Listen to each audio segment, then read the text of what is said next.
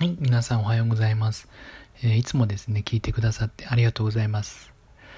あの、前回までですね、この苦しみの取り除き方っていう話をしてたんですけど、あの、ちょっと一点補足しといた方がいいかなっていうところがあったので、あの、追記させてもらえればなというふうに思います。で、あの、まあ、前回ですね、その、どんどんこのポジティブなことを口にした方がいいよっていう話をしてたんですけど、まあ、あんまり、その、ポジティブな話をしすぎていて、で、現実は全然それに追いついていかないっていうことになると、あれやっぱり自分ってできないんじゃないかっていう不安が出てくるかなと思うんですよね。実際あの僕もそうだったんですけど。で、こういう時にどうすればいいかっていう話なんですけど、まこういう時は、あの、自分は今その目標に向かって頑張ってるねっていう現在進行形にするといいかなというふうに思います。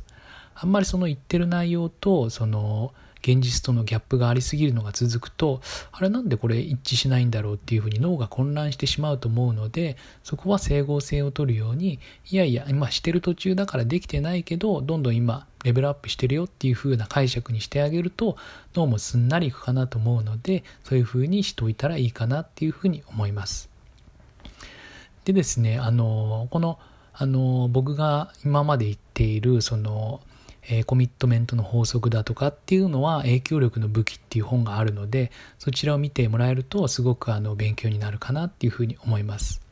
でこの言霊とかその言ったことが本当に現実化していくっていう話は「神様とシンクロする方法」っていう本があるんですけどそこにですね詳しく書いてあって結構僕が言ってる内容もそれをこうあの、まあ、かいつまんでじゃないですけどそこから結構えあのエッセンスをあのもらってる部分がありますのでその本もチェックしてみるとあのさらに勉強になるかなっていうふうに思います。はい。っていうところで、まあ、今回補足としてあんまりそのポジティブなこと言い過ぎると現実とのギャップが大きすぎてあの脳が混乱してしまうかもしれないという話をしました。でその解決策としていやいやその今は全然ねまだできてないけど今やってる途中なんだよっていうふうなことを言ってあげると脳の方はあそうだよねだからできてないんだっていうふうにまああの混乱がなくなると思うのでそういうふうなアシストをしてあげればいいかなっていう話でした。はい、じゃ今日はあの結構ショートバージョンなんですけどこんな感じで終わりにしたいと思います。ありがとうございます。